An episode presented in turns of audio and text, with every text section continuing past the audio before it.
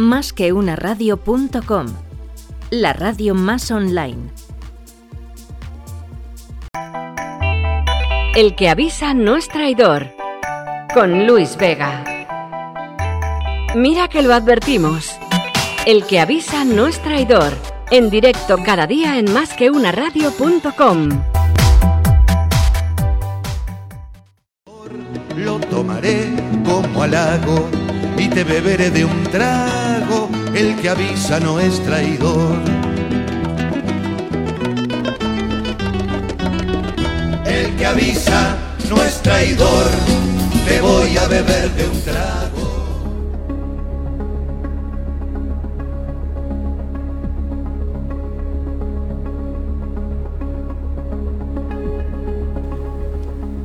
¿Qué tal amigos? Buenos días y bienvenidos a un programa más del que avisa no es traidor. Estamos aquí en Más que una radio, día 28 de mayo, cuando pasan unos minutos de las 12 de la mañana.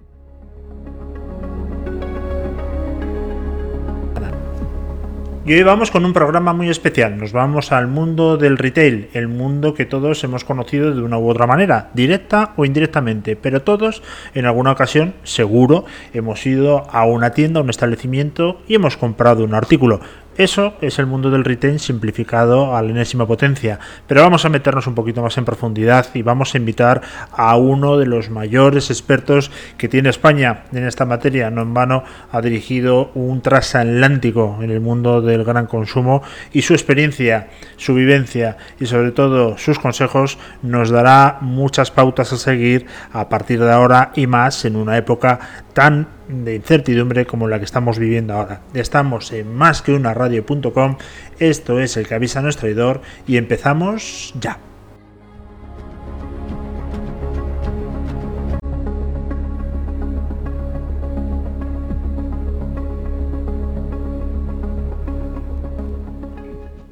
Bueno, pues aquí seguimos amigos y la verdad es que muy contentos porque tenemos hoy eh, un invitado de lujo. Eh, yo creo que todo el mundo lo va a conocer. Eh, se llama Dimas Jimeno y actualmente es el fundador y presidente ejecutivo de Skin Intelligence Investment. Eh, también es miembro del patronato de la Fundación Ramón Areces y yo creo que si digo que ha sido presidente y CEO del corte inglés, pues yo creo que ya despejamos absolutamente todas las dudas. Para nosotros es un honor tener una persona que tanto sabe de retail y es de lo que queremos hablar. ¿Y más? ¿Qué tal? ¿Cómo estás? Muy bien, eh, encantado de estar aquí y pues, preparado para, para ver si hacemos una, una, una, entrevista interesante. Seguro que sí, seguro que sí, porque nos tienes que contar un montón de cosas. Eh, Dimas, lo primero, saber que estás bien, que la familia está bien, que estás pasando bien todo este periodo. Pues mira, afortunadamente, bien, creo que es lo más importante. Eh, desde el punto de vista de, salud, eh, bien, la familia bien y, bueno, y espero que también lo, sea, sea tu caso, ¿no? Pues sí. Que está todo bien contigo. Está perfecto. La verdad que nos estamos eh, cuidando y, y, todos perfectos, así que fantástico. Dimas, metiéndonos ya un poquito en faena, eh, tenía muchísimas ganas de hablar contigo y además llevaba mucho tiempo detrás tuyo y siempre has sido súper generoso conmigo, con lo cual te lo agradezco un montón. Debo decirte que tenía una pregunta eh, desde el principio que me rondaba la cabeza y te explico. Yo llevo un, un máster en el CEU, en el que tú también conoces esa casa, que es de banca digital, innovación y tecnología financiera. Y una de las primeras cosas que le pido a los alumnos es que me digan o levanten la mano eh, quién ha comprado la última semana en el corte inglés y quién ha comprado la última, la última semana en Amazon. Entonces, eh, por ejemplo, me pasa en ESIC, no tanto en el CEO, en ESIC doy clases a chavales mucho más jóvenes, que me levanta la mano a lo mejor menos de un 10% para el corte inglés y el 100% para Amazon. Y yo siempre, cuando pasa eso, ¿no? que es lo que estoy buscando, siempre pregunto, Juli, si yo estuviese en una compañía retail como puede ser el corte inglés, te, pongo ese ejemplo, porque obviamente tú has sido el presidente, no sabría cómo reaccionar, sinceramente, eh, porque llevaría un buque en el que veo que cada vez menos manos se levantan y se me están yendo a un transatlántico que se llama Amazon. Entonces, futuro del retail, esa es la primera pregunta, Dimas. Eh, ¿Dónde estamos? Hemos tenido un recorrido fantástico, pero yo creo que ahora es completamente diferente. Cuéntanos cómo lo ves tú como experto. Pues mira, eh, yo creo que esa muestra rápida que haces con, tus alumnos es muy significativa. Yo creo que cuando una empresa eh, deja de, tener ese atractivo y, de, bueno, pues de ser eh, la primera opción a la hora de comprar, especialmente con, las nuevas generaciones, es, que lo que está pasando es que posiblemente no se está adaptando al nuevo consumidor de la forma adecuada. Y, yo, como no quiero personalizar, eh, el corte inglés obviamente es una de esas empresas, pero hay que reconocer que es generalizado. es difícil encontrar empresas eh, tan grandes y, con tanta historia eh, como el corte inglés que se estén adaptando rápidamente. O sea, es, la regla general. Luego, obviamente, hay, hay casos más, más graves que otros. Pero yo creo que es, como te digo, un rasgo general. es decir, hace ya tiempo, porque ahora, ahora estamos dando mucha importancia a todo eh, a través de lo que ha pasado con el virus, ¿no? Pero, pero es verdad que, el primer error es pensar que esto ocurre ahora. el, COVID-19 lo que ha sido es un acelerador de lo que ya estaba pasando. Y ya eh, había una clara tendencia por parte del consumidor de eh, inclinarse por fórmulas fundamentalmente digitales, que básicamente lo que hacen es que cubren las necesidades del cliente exactamente igual que cuando visitas una tienda o mejor. Y al final hay, una regla en distribución que no puedes ir nunca contra ella y es que cualquier persona que vende lo mismo que tú es tu competidor y tienes que tener una respuesta. Porque claro, si no lo haces te, vas quedando en residual, te vas quedando en una estrategia de nicho, va siendo casi una opción, eh, bueno, pues de ocasional. Y esta es la pregunta que se tienen que hacer los retailers tradicionales, es decir, ¿cómo puedo seguir yo eh, esa marcha eh, imparable de la digitalización y de que al final pues la experiencia física tiene que jugar otro papel si no quiere quedarse como, algo, como te digo, secundario. Y aquí, normalmente, cuanto más grande y más antiguo eres, más difícil es tomar decisiones. Aquí hay un reto, por un lado, de organizativo, es decir, cómo consigo yo con organizaciones grandes realmente tener la estrategia adecuada y ejecutarla, sabiendo que tengo que mover a muchísima gente, eh, a directivos de todo tipo, y les tengo que embaucar, en el mejor sentido del verbo, les tengo que meter en esta travesía en el que ellos o, se ponen a trabajar o directamente se quedan, nos vamos a quedar absolutamente obsoletos. Y al mismo tiempo, hacerlo pues eh, con inteligencia, porque todas estas empresas lo que tienen son una serie de activos fantásticos que si se ponen en valor eh, y minimizas todos esos, digamos, obstáculos que te impiden moverte rápido, sin duda alguna tienen todo para ganar. Entonces, yo creo que, mm, contestando a tu pregunta, el futuro del retail pasa porque eh, haya una mentalización y, una puesta en marcha de de medidas estratégicas eh, eficaces lo antes posible para no quedarse fuera. y, yo sinceramente creo que eso ahora ya, o sea, si antes del, del, virus era, era, necesario, pues ahora ya no ni te cuento, ¿no? Porque ahora ya estás viendo que todo este tema de tiendas cerradas eh, y de imposibilidad de, poder comprar en la tienda física, pero sobre todo que no te puedes imaginar, eh, bueno, seguro que sí, la cantidad de gente que ahora levantaría la mano porque es que ahora hemos comprado mucho más por Internet, porque no había otra posibilidad de comprar. Entonces, ahora todavía más, esta transformación es necesaria y urgente. A mí hay una cosa que me llama mucho la atención y además lo puedo decir porque soy un grandísimo cliente de Mercadona. Entonces, como una compañía que me gusta mucho y que soy muy buen cliente, lo puedo decir. Eh, todo lo que es el comercio online de Mercadona es realmente mejorable, vamos a llamarlo así. Tienen un, un canal online que deja mucho que desear y la verdad es que ellos dicen desde hace mucho tiempo que bueno va a haber ahí una pequeña revolución, pero, pero no acaba de llegar. Me imagino que estará a punto. ¿Cómo es posible que siga siendo el número uno y no nos planteemos eh, que tiene una web realmente antigua, con una experiencia de usuario bastante pobre y seguimos eh, yendo a las tiendas de una forma absolutamente compulsiva de Mercadona? ¿Cómo, cómo es posible?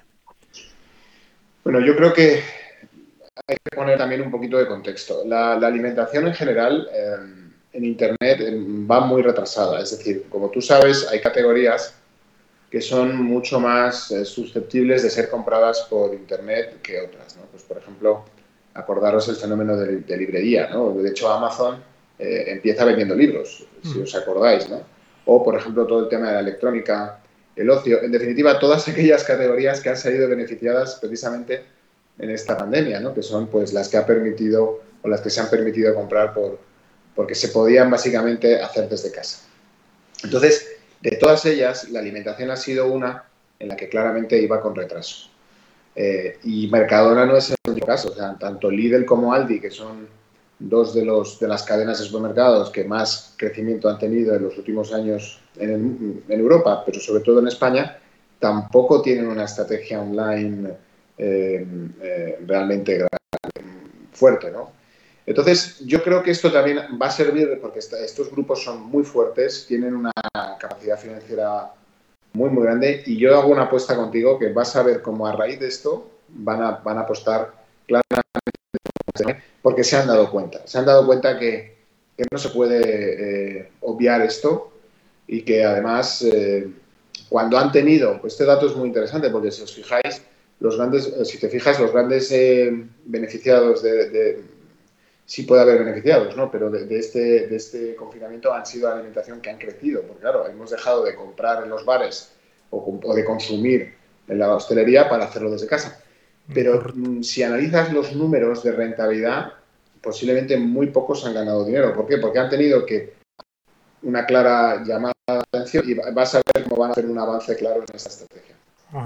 Pues la verdad es que eh, seguro, y además yo estoy plenamente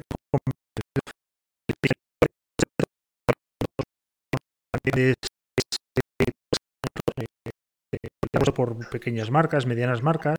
Y el otro día escuchaba a un experto, no sé, no recuerdo el nombre porque si no lo diría obviamente, pero decía que la digitalización, que no nos volvamos locos, que una tienda eh, puede perfectamente empezar a vender a través del canal de WhatsApp y que eso puede ser la primera piedra para empezar a ir poco a poco en el mundo de la digitalización. ¿Qué piensas?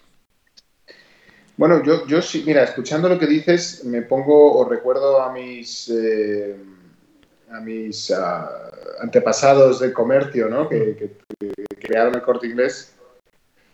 Y yo he convencido que ellos, si estuvieran en esta situación ahora, abrirían todos los canales. De... Yo creo que esta circunstancia lo que nos obliga es a, a vender por WhatsApp, a vender por online, a vender donde esté el cliente. De hecho, una de las cosas que yo creo que estamos presenciando es que lo físico se está empezando a, volatilizar, es decir, los, eh, tienes que empezar a, converger lo físico y lo digital.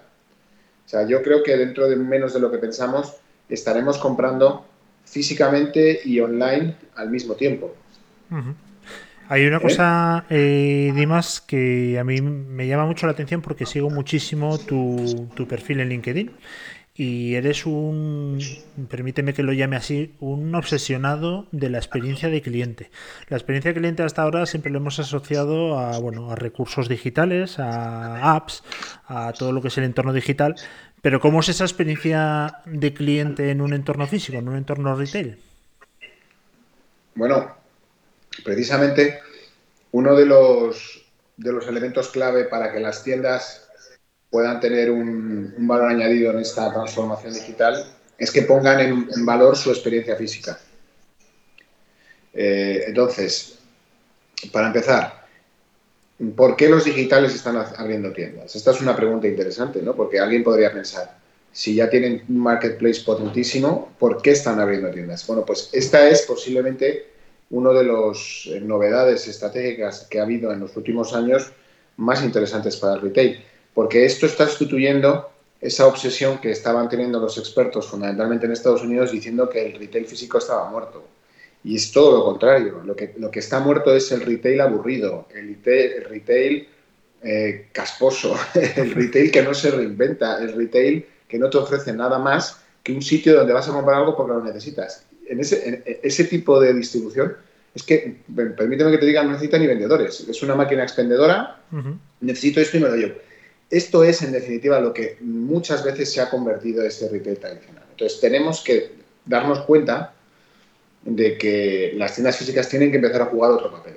Para empezar, tienen que ser almacenes en sí mismos. Una de las cosas que hemos empezado a ver precisamente en el sector de alimentación que mencionabas es que muchos de, los, eh, de las cadenas de alimentación han cerrado supermercados y los han convertido en almacenes para hacer entregas a distancia. Ya verás como muchos de los supermercados no se volverán a abrir y se quedarán con esa función. Porque claro, eh, el hecho de que tú tengas un supermercado en un barrio te permite una capilaridad y una posibilidad de hacer entregas a, cortísimo plazo magníficas. ¿no? Entonces, yo creo que ese es uno de los roles que eh, los retailers tienen que empezar a darse cuenta de que las tiendas tienen que ser no solamente un sitio donde compras, sino un sitio donde has comprado online y recoges, pero incluso donde compras online y envías. Y esto es una revolución, porque entonces aquí viene la competición de, los tiempos de entrega. Y créeme, y tengo estudios que lo confirman, que cada vez está siendo más importante los tiempos de entrega, incluso más que el precio. O sea, dentro de muy poco, eh, eh, estar peleándose por dos céntimos arriba o abajo, lo cual entre tú y yo es una pelea absurda entre retailers, va a ser mucho más importante cómo entregas, lo rápido que lo haces y en qué condiciones lo haces. Y yo creo que esto es un universo nuevo que, surge. Respecto a la experiencia del cliente en tienda, pues ahora más que nunca las tiendas físicas tienen que dar un valor añadido para ir a comprar en ellas. Y yo, por ejemplo, si tuviera eh, a esos alumnos a los que le preguntas, oye, ¿por qué solo un 10% de vosotros compráis en el corte inglés o en tiendas físicas y sin embargo el 100% lo hacéis en Amazon? A mí me gustaría preguntarles qué necesitáis que te ofrezcan estas tiendas para que vayas a comprar. Y te puedo decir que estarían encantados de decirte lo que necesitan y si se lo das van a ir. Lo que pasa es que ahora mismo es el sitio donde compran sus padres y donde ellos no tienen ningún aliciente para ir a comprar. Hay que crear eso, esa experiencia de compra. Y no te puedes imaginar la de cosas que se pueden hacer novedosas, diferentes. En definitiva es, conoce a tu cliente y analiza qué te está pidiendo. ¿sabes? Entonces, estas reglas máximas del retail y de la distribución más que nunca, ahora tienes que ponerlas eh, en práctica, porque es que es un poco lo que nos ha pasado. Todo ha crecido mucho, tenemos demasiadas tiendas, eh, todo es eh, consumo a, cualquier precio. Y yo creo que ha llegado el momento de decir, bueno, vamos a, vamos a saber qué es lo que realmente quiere mi cliente y vamos a poner en valor todas estas tiendas que, que juegan un papel distinto. La verdad es que yo coincido contigo, porque bueno, a mí me toca vivir fuera de Madrid y eh, en la periferia, digamos, y obviamente dependo de Amazon, en el sentido, o el corte inglés. No, no quiero eh, tampoco personalizar, quiero decir, dependo que una persona me traiga el producto a casa lo más rápido posible. Confío 100% contigo. No voy a mirar tanto el duro como la rapidez que lo, pueda tener. ¿no? Las grandes superficies, centros comerciales, tiendas multimarca, parece que los grandes mall americanos van perdiendo fuerza y esto es un deterioro, deterioro perdona, en cadena o es un tema puntual, se puede reinventar el sector, está muerto el tema de los centros comerciales, las grandes superficies. ¿Cómo ves tú el tema de, de retail aquí a unos años? Bueno, yo creo que ahí tienes que meter un factor adicional que tiene que ver con lo que te decía yo ahora de, las entregas rápidas. Yo creo que cuanto más cerca estés de donde está tu cliente es mucho mejor. Por eso no es lo mismo estar a las afueras de una ciudad que estar dentro. Además, sabes que las ciudades, como estáis viendo, se están blindando por el tema de tráfico, o sea, se están creando verdaderos inconvenientes para que se circule de cualquier manera en todas las ciudades. Entonces, yo creo que los centros comerciales o las grandes superficies que están en las afueras tienen el fenómeno de la proximidad que ya estaba ocurriendo. tenéis el ejemplo de los supermercados. Los supermercados llevan mucho tiempo sufriendo en detrimento del supermercado de proximidad y ahí tenéis el fenómeno de Mercadona. De hecho, estos hipermercados hace ya mucho tiempo que empezaron a abrir supermercados para seguir esa tendencia. Pero claro, aquí lo que se está añadiendo como, como, como hándicap adicional es que ahora tienes que tener una realidad digital eh, fuerte. O sea, uno de los, de los grandes mensajes que, que hay que tener es que esto, no, esto va de converger. Aquí el que consiga que su experiencia de compra, la que tú decías antes, converja en físico y digital, será el que gane la partida o el que tenga la mejor propuesta comercial de todos. Por eso Amazon está abriendo tiendas. Por eso, por eso Alibaba tiene 3.000 tiendas en China. Por, por, eso los digitales que, están, que empiezan en digital, cuando llegan a un cierto nivel de facturación, se plantean tener una tienda física. ¿Esto qué quiere decir? que al final un digital necesita una tienda. ¿Y por qué la necesita? Mira, pues primero, por el tema logístico que te digo, la proximidad. Pero dos, porque si no, no va a acceder a una gran parte del mercado. Que nadie se olvide, que este es un dato muy importante, que a día de hoy el 80% del retail mundial sigue siendo físico. Solo el 20% es digital. Fijaros el recorrido que todavía queda. Entonces, claro, si tú eres digital, por muy Amazon que seas, no estás accediendo a todo el mercado. Hay todavía un 80% de personas que sigue comprando en físico. Entonces, eh, segundo, como te decía, porque tienen que acceder a ese mercado. Y tercero, y posiblemente más importante, es porque la relación de cliente, si no es física, no es eh, realmente completa. Y me explico. Cuando tú compras en Amazon, eh, tienes muchas más posibilidades de, con un clic o con el dedo del teléfono, irte a otro site. Es decir, tu fidelidad es mucho más complicada. ¿Por qué en una tienda la fidelidad y la permanencia de los clientes es muchísimo mayor? Porque hay el, el factor humano, porque te desplazas, porque hay un vendedor, porque esa relación a través de una persona, de un vendedor, se puede, se alarga en el tiempo. ¿Cuántas veces habremos oído esa frase de que van, hay mucha gente que compra en el corte inglés porque hay un vendedor que se llama, eh, como se llama, y lleva atendiendo a este cliente durante 20 años. Y el día que ese, ese vendedor ya no está, ese cliente deja de comprar en esa casa. Entonces, yo creo que aquí, y esto es muy importante porque hay muchas personas que tienden a, a, disminuir, a, quitarle valor a lo humano o a lo personal en este proceso de digitalización. Es todo lo contrario. Ahora es más que nunca es mucho más importante. Lo que pasa es que, claro, ya no podemos tener vendedores que se dedican a cobrar.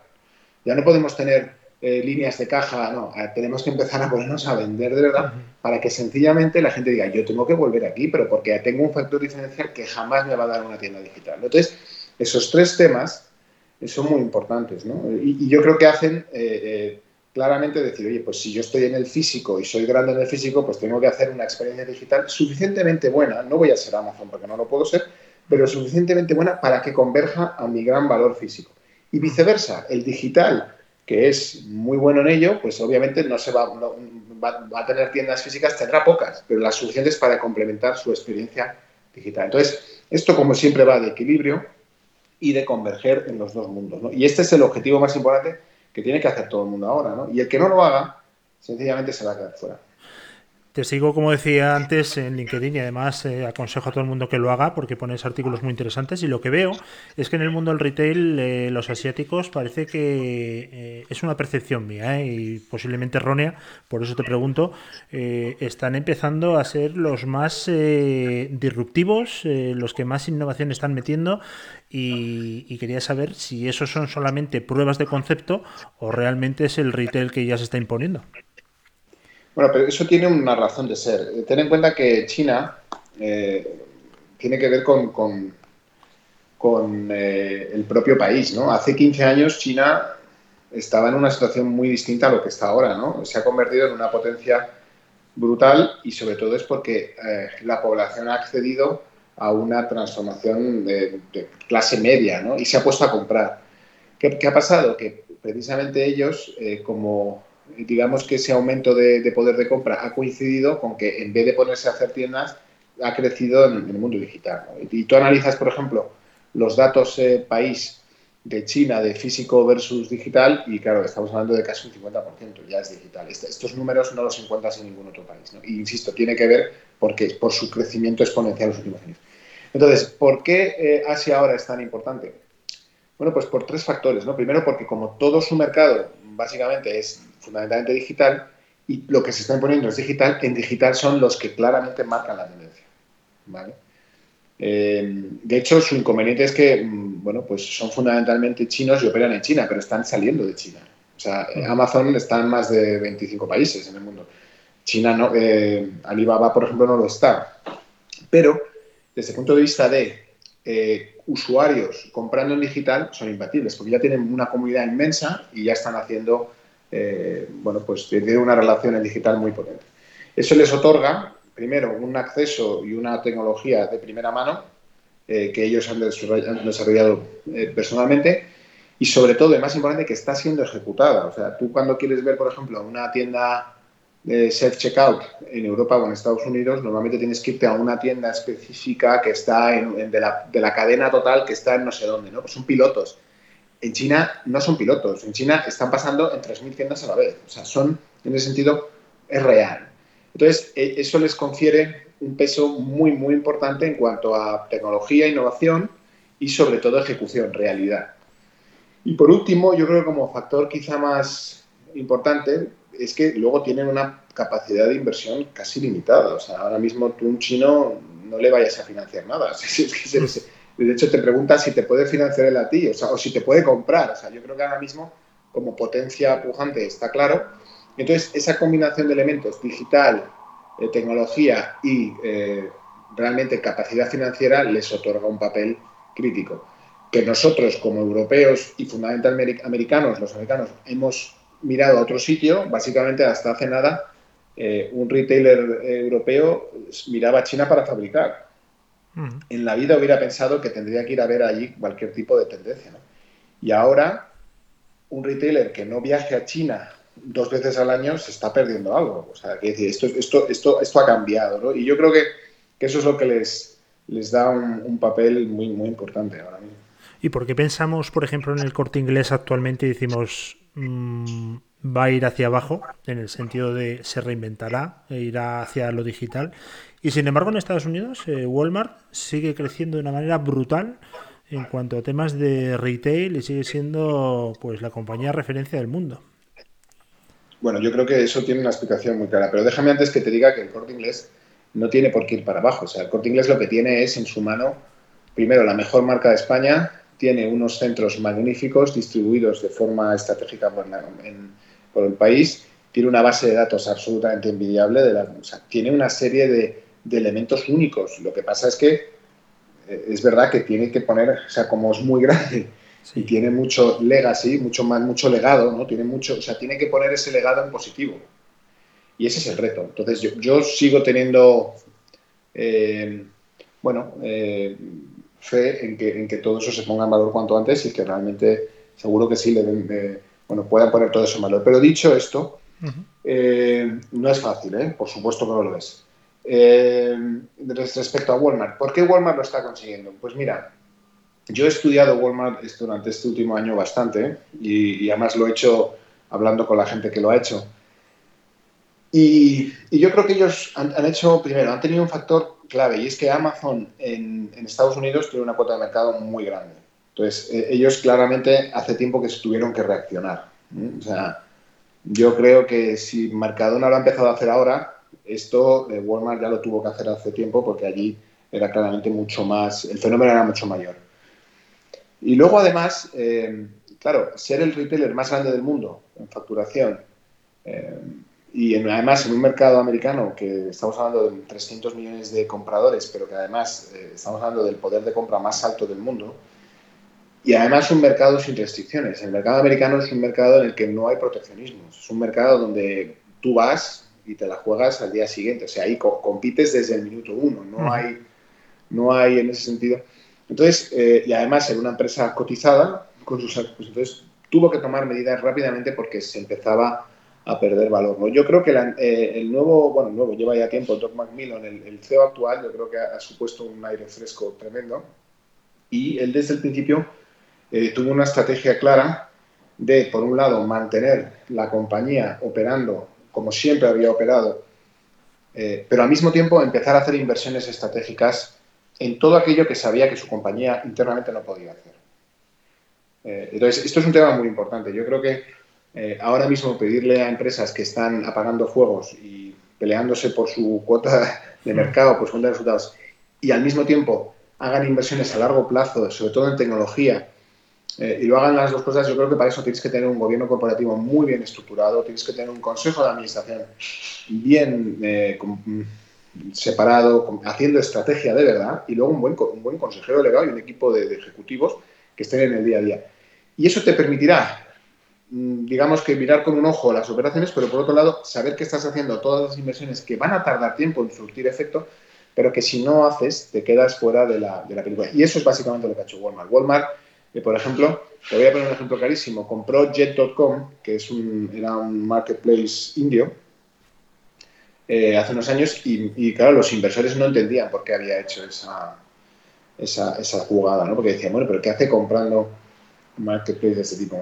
Y, y, cuando tú hablas con, con, los que hicieron esa, esa, operación, te dicen, no, en el fondo eh, la compramos, pero nos ha servido para todo lo contrario de lo que pensábamos que queríamos hacer, porque al final, ahora, eso sí, que hemos adquirido conocimiento, hemos, eh, hemos aprendido muchísimo y de hecho ahora mismo la persona responsable de toda la estrategia online de Walmart es el, el CEO de esa compañía. Entonces, yo creo que esto es un ejemplo clarísimo. En el momento en el que estamos necesitas hacer ese tipo de inversiones y guiarte con gente eh, que sepa hacerlo sin distraer eh, la compañía. Y eso hace que hoy en día pues, las ventas en online han crecido exponencialmente. Y lo más importante, ahora mismo Walmart es un sitio donde converge claramente la experiencia física y digital. Son centros donde también se está cumpliendo la máxima de servir las compras online, tanto en recogida como de envíos. Y yo creo que eso es, eh, eso es lo que le, eh, le, ha permitido estar a la última. Por eso coincido contigo que hay, hay buenos ejemplos. O sea, hay, hay, empresas que lo hacen y que están haciendo claramente esa, esa transformación. Y por último, Dimas, si no te robo más tiempo, eh, fundador y presidente ejecutivo de Skin Intelligence Investment desde hace dos años. Eh, ¿Qué es lo que hacéis? Eh, ¿Por qué te dio por fundar esta compañía y no otra? Bueno, yo, creo que soy una persona muy afortunada porque al, haber presidido y dirigido pues, el corte inglés eh, bueno, eso, eso me dio una experiencia a una, a una edad muy, muy, muy, muy, pronta, ¿no? De, dirigir una compañía tradicional, muy grande, al máximo nivel. Y cuando abandoné el consejo de administración, claro, yo me encontraba en una situación y digo, bueno, y ahora, eh, lo que claramente me falta es ponerme al día en lo que pasaba, lo que pasaba o pasa fuera de, de esta empresa. ¿no? Y claro, eso es un ejercicio que, obviamente yo le recomiendo a cualquier persona que esté en, puestos de responsabilidad en este tipo de compañías. Lo que pasa es que nunca encuentras tiempo para hacer esto, pero yo lo que te digo es que cuando lo haces, cuando te pones a viajar, cuando te pones a hablar con las personas que están haciendo la innovación, cuando conoces las empresas que lo están haciendo de mejor forma, ¿no?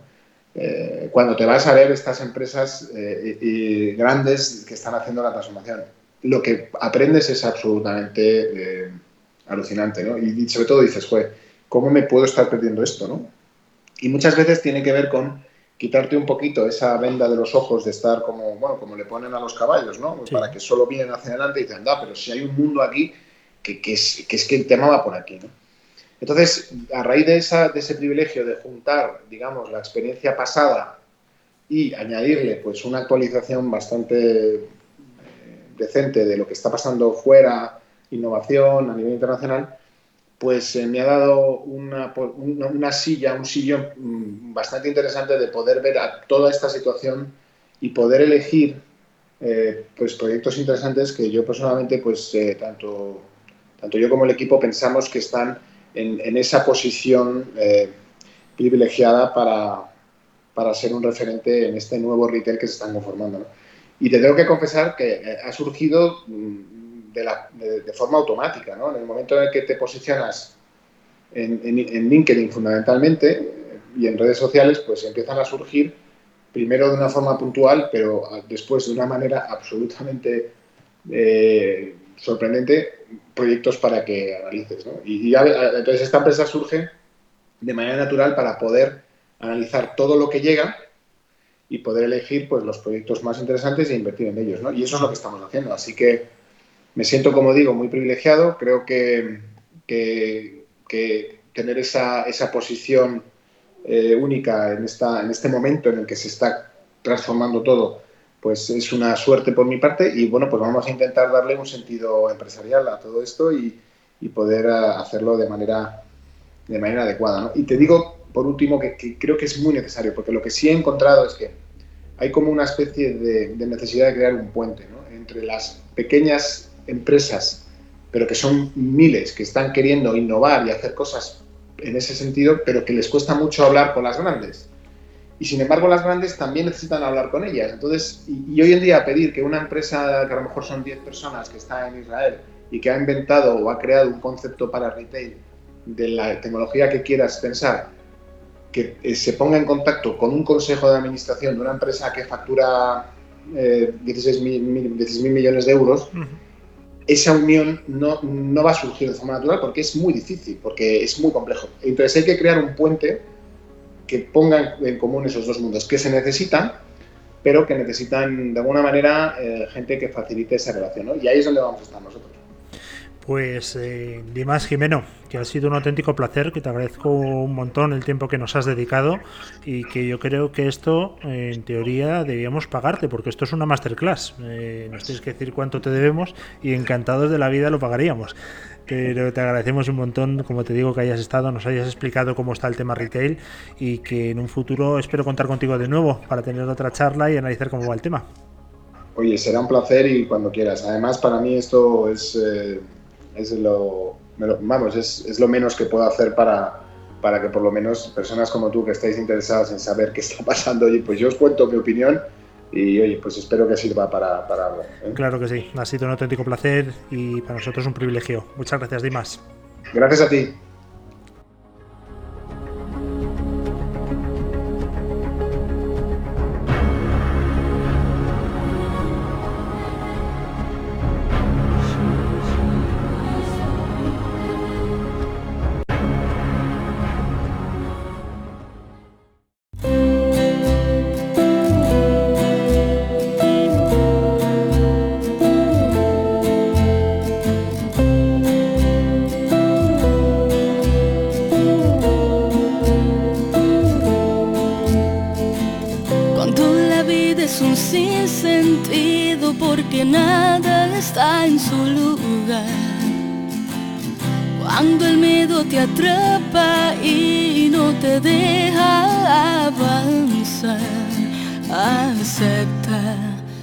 Que ves, aunque ahora no sepas por qué. El camino que estás transitando te llevará a un mejor lugar. Y el capítulo que estás leyendo también se terminará. No dejes de creer, aunque ahora no puedas entender la vida es como aquella frase que al final todo saldrá bien. Y si aún está bien, es que no es el final. Ten paciencia y no dejes de creer. Espera y cree que todo saldrá bien.